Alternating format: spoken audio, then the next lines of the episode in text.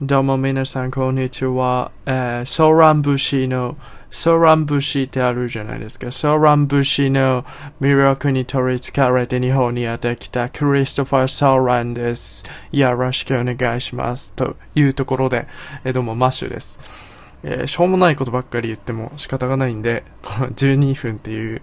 枠が決まっててね、ちょっと最近、まあ、もうちょっとで公開される映画テネットについて私、素晴らしく面白い記事を見つけて、まあ、もともとその、ソースはバイスのフランスなんですけど、バイスフランスの記事を日本版に訳したものもあって、皆さんも見てみてほしいんですけど、えー、まあ、放題にすると、クリストファー・ノーラン作品って本当はダ作なんじゃないかっていう題、えー、タイトルなんですけど、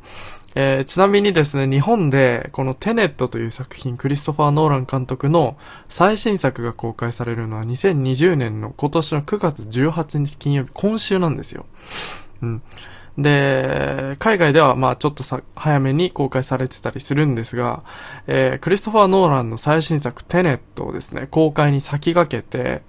えー、バイスフランスの記者から辛口のレビューを、えー、お届けするという内容なんですが、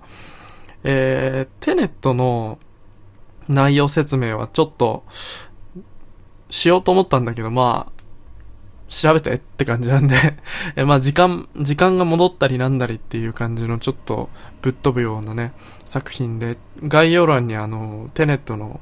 えー、トレーラーを貼っておきますけど、えー、注意してほしいのが、この放送若干ネタバレを含む内容が入っております。そんなに、あの、めちゃくちゃってほどじゃないし、かいつまんでいくから、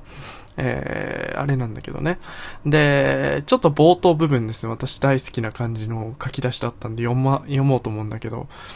えー、2017年のダンケルクを見て、えー、クリストファー・ノーランはこれからキャリアの絶頂を迎えるんだろう。最後のジャンプ台に今飛び込んで、この後天才的なトリックを決めるに違いない。と、無双していた人もいるだろうが。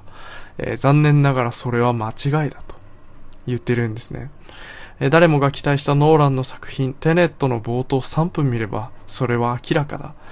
本作はノーラン作品の中でも群を抜いて意味不明で、一気に複雑を極めたストーリーが展開され、楽しむどころかついていくことさえ困難だと。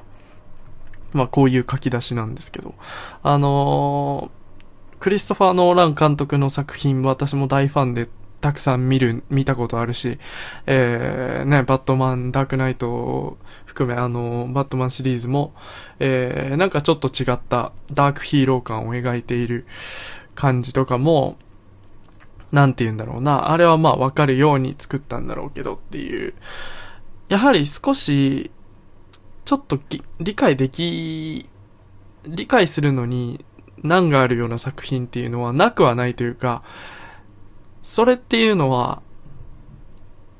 なんだろう、この作品は何なんだろうっていうよりも、よくこんなことが思いつくなっていう、えー、ベクトルでの理解できないっていう風な、えー、ところが私に関しては強くてですね。まあ、このテネットに関してプロットをかいつまんで説明することもまあ不可能なんですけど、と書いてあるんですけど、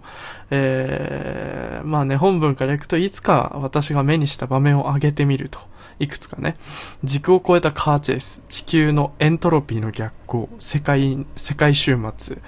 えー、絵画を使ったプルトニウム強奪のためのスパイ計画。これ多分ネタバレなんですけど、えー、などなど、ジャンルのごったに感は面白さもあったけど、ある意味テネットはノーランの最も実験的な作品であるがゆえに、プロットラインやキャラクター造形、リアリズムなんかを気にしている素振りも見せていき、見せていないという感じをえー、感じたということですね。で、まあ、ノーランっていうのは、えー、基本的にすごく哲学的で、えー、時空やらなんやらっていうのが入ってくるような作品多いんだけど、結構好きなテーマっていうのが面白くて、面白いっていうか、割とありがちなテーマなんだけど、それをこう、なんて言うんだろうな、彼なりの作風で展開していくんだけど、彼が大好きなテーマ、信仰とか時空とかね、イケてる女性たちとか、えー、死、死に関するものとか、えー、家族、うん、とか、車の巻き込む爆発的な、えー、そういうのも、えー、全部この作品は入っている要素として盛り込まれているみたいです。えー、だから、なんだろうな、彼の過去の作品に根強く描かれていた感傷的な要素っていうのかな。まあ、例を挙げると、マリオン・コンティアールの出演シーンで、まあ、インターステラーとかね、の前編とかは、まあ、えー、なんですけどもね。で、そういう感傷的な要素の部分っていうのは一切入ってないということです。で、まあこの人が、まあ試写で見たのか、えー、本、本社会、本社会っていうのかなわかんないけど、で、見たのかわかんないけど、えー、すごく落胆しているんですね。えー、テネットを見、見に行く予定がある方は、もうこの時点でもうこのチャンネルを切っていただいていいんですけど、えー、実に冷たく、テクニカルな印象を与える映画であったと。もしノーランが落とした理論のパンクズを拾っていこうとするならば、それは、えー、勢い、すごい勢いで駆け抜けていくのだが、えー、脳がパンクしてしまう危険性がある。あまりにやりたいことに忠実すぎて悪趣味にすら感じると。人間はですね、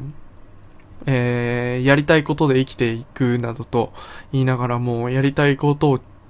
自分のやりたいことに対してそれに忠実に生きようとするとバッシングされたりですね、えー、まあやりたいことの種類にもよるけど、どんなことをどんなにやりたいどんなジャンルのやりたいことをね、自分の欲望に忠実に進めていこうとしても、え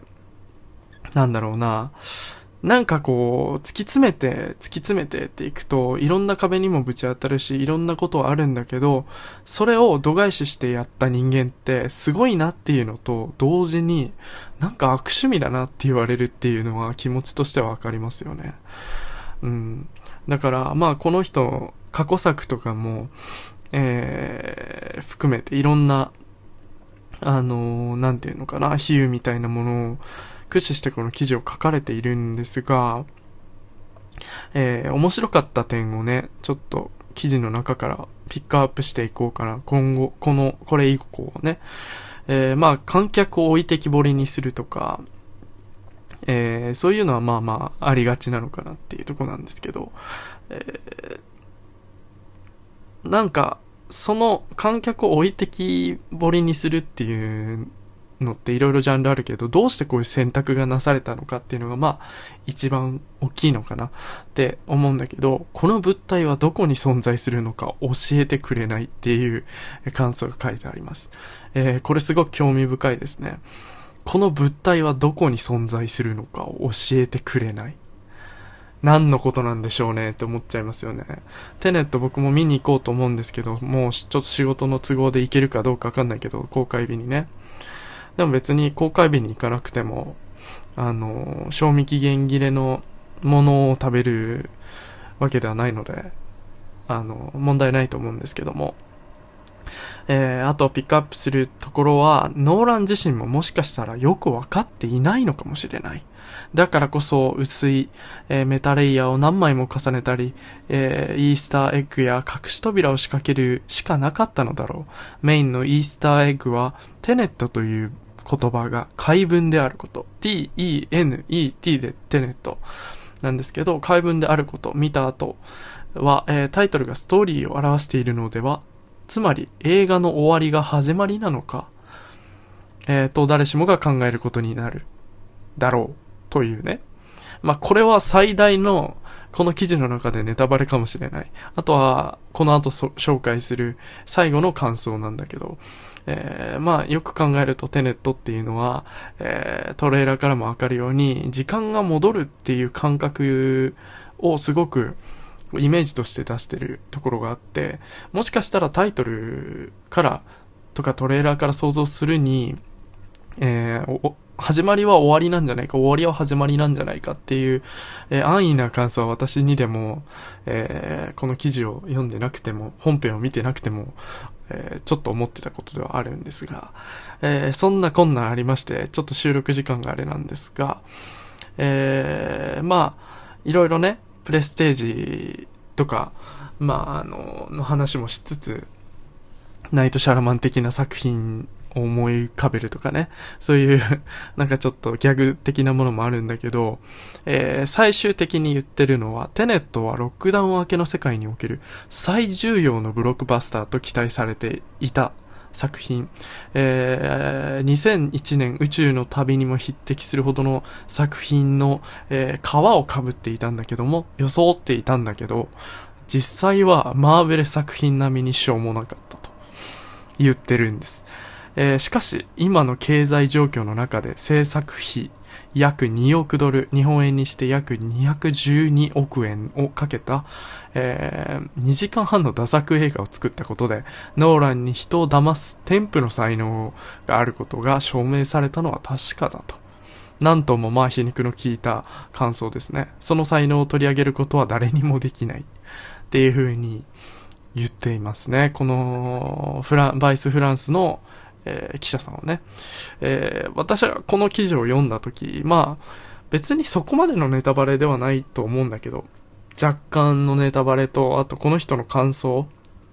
ですけど、ですけどね、その、完全なる、こいつが悪役ですみたいなのを言われない限り、私は別に、そこまでのそのネタバレ感とかっていう、あの、のは感じないけど、これほどまでに、えー、酷評されている映画ってていうのは、えっ、ー、と、なかなかないのかな。で、監督も監督だから、えー、意図してそういう風に仕組んだのか、もしかしたら理解できていないのか、この記者さんもね。なんでしょうかね。えー、人間っていうのは圧倒されればされるほどですね、えー、怖い、驚くっていうのが、だんだんは、あの、国評とかにつながっていく生き物です。でも、実際に見てみないとわからないので皆さんも見てみましょう。えー、そんな薄い感想しか言えないんですけども、えー、我々に理解できるのだろうかという作品ですね。では。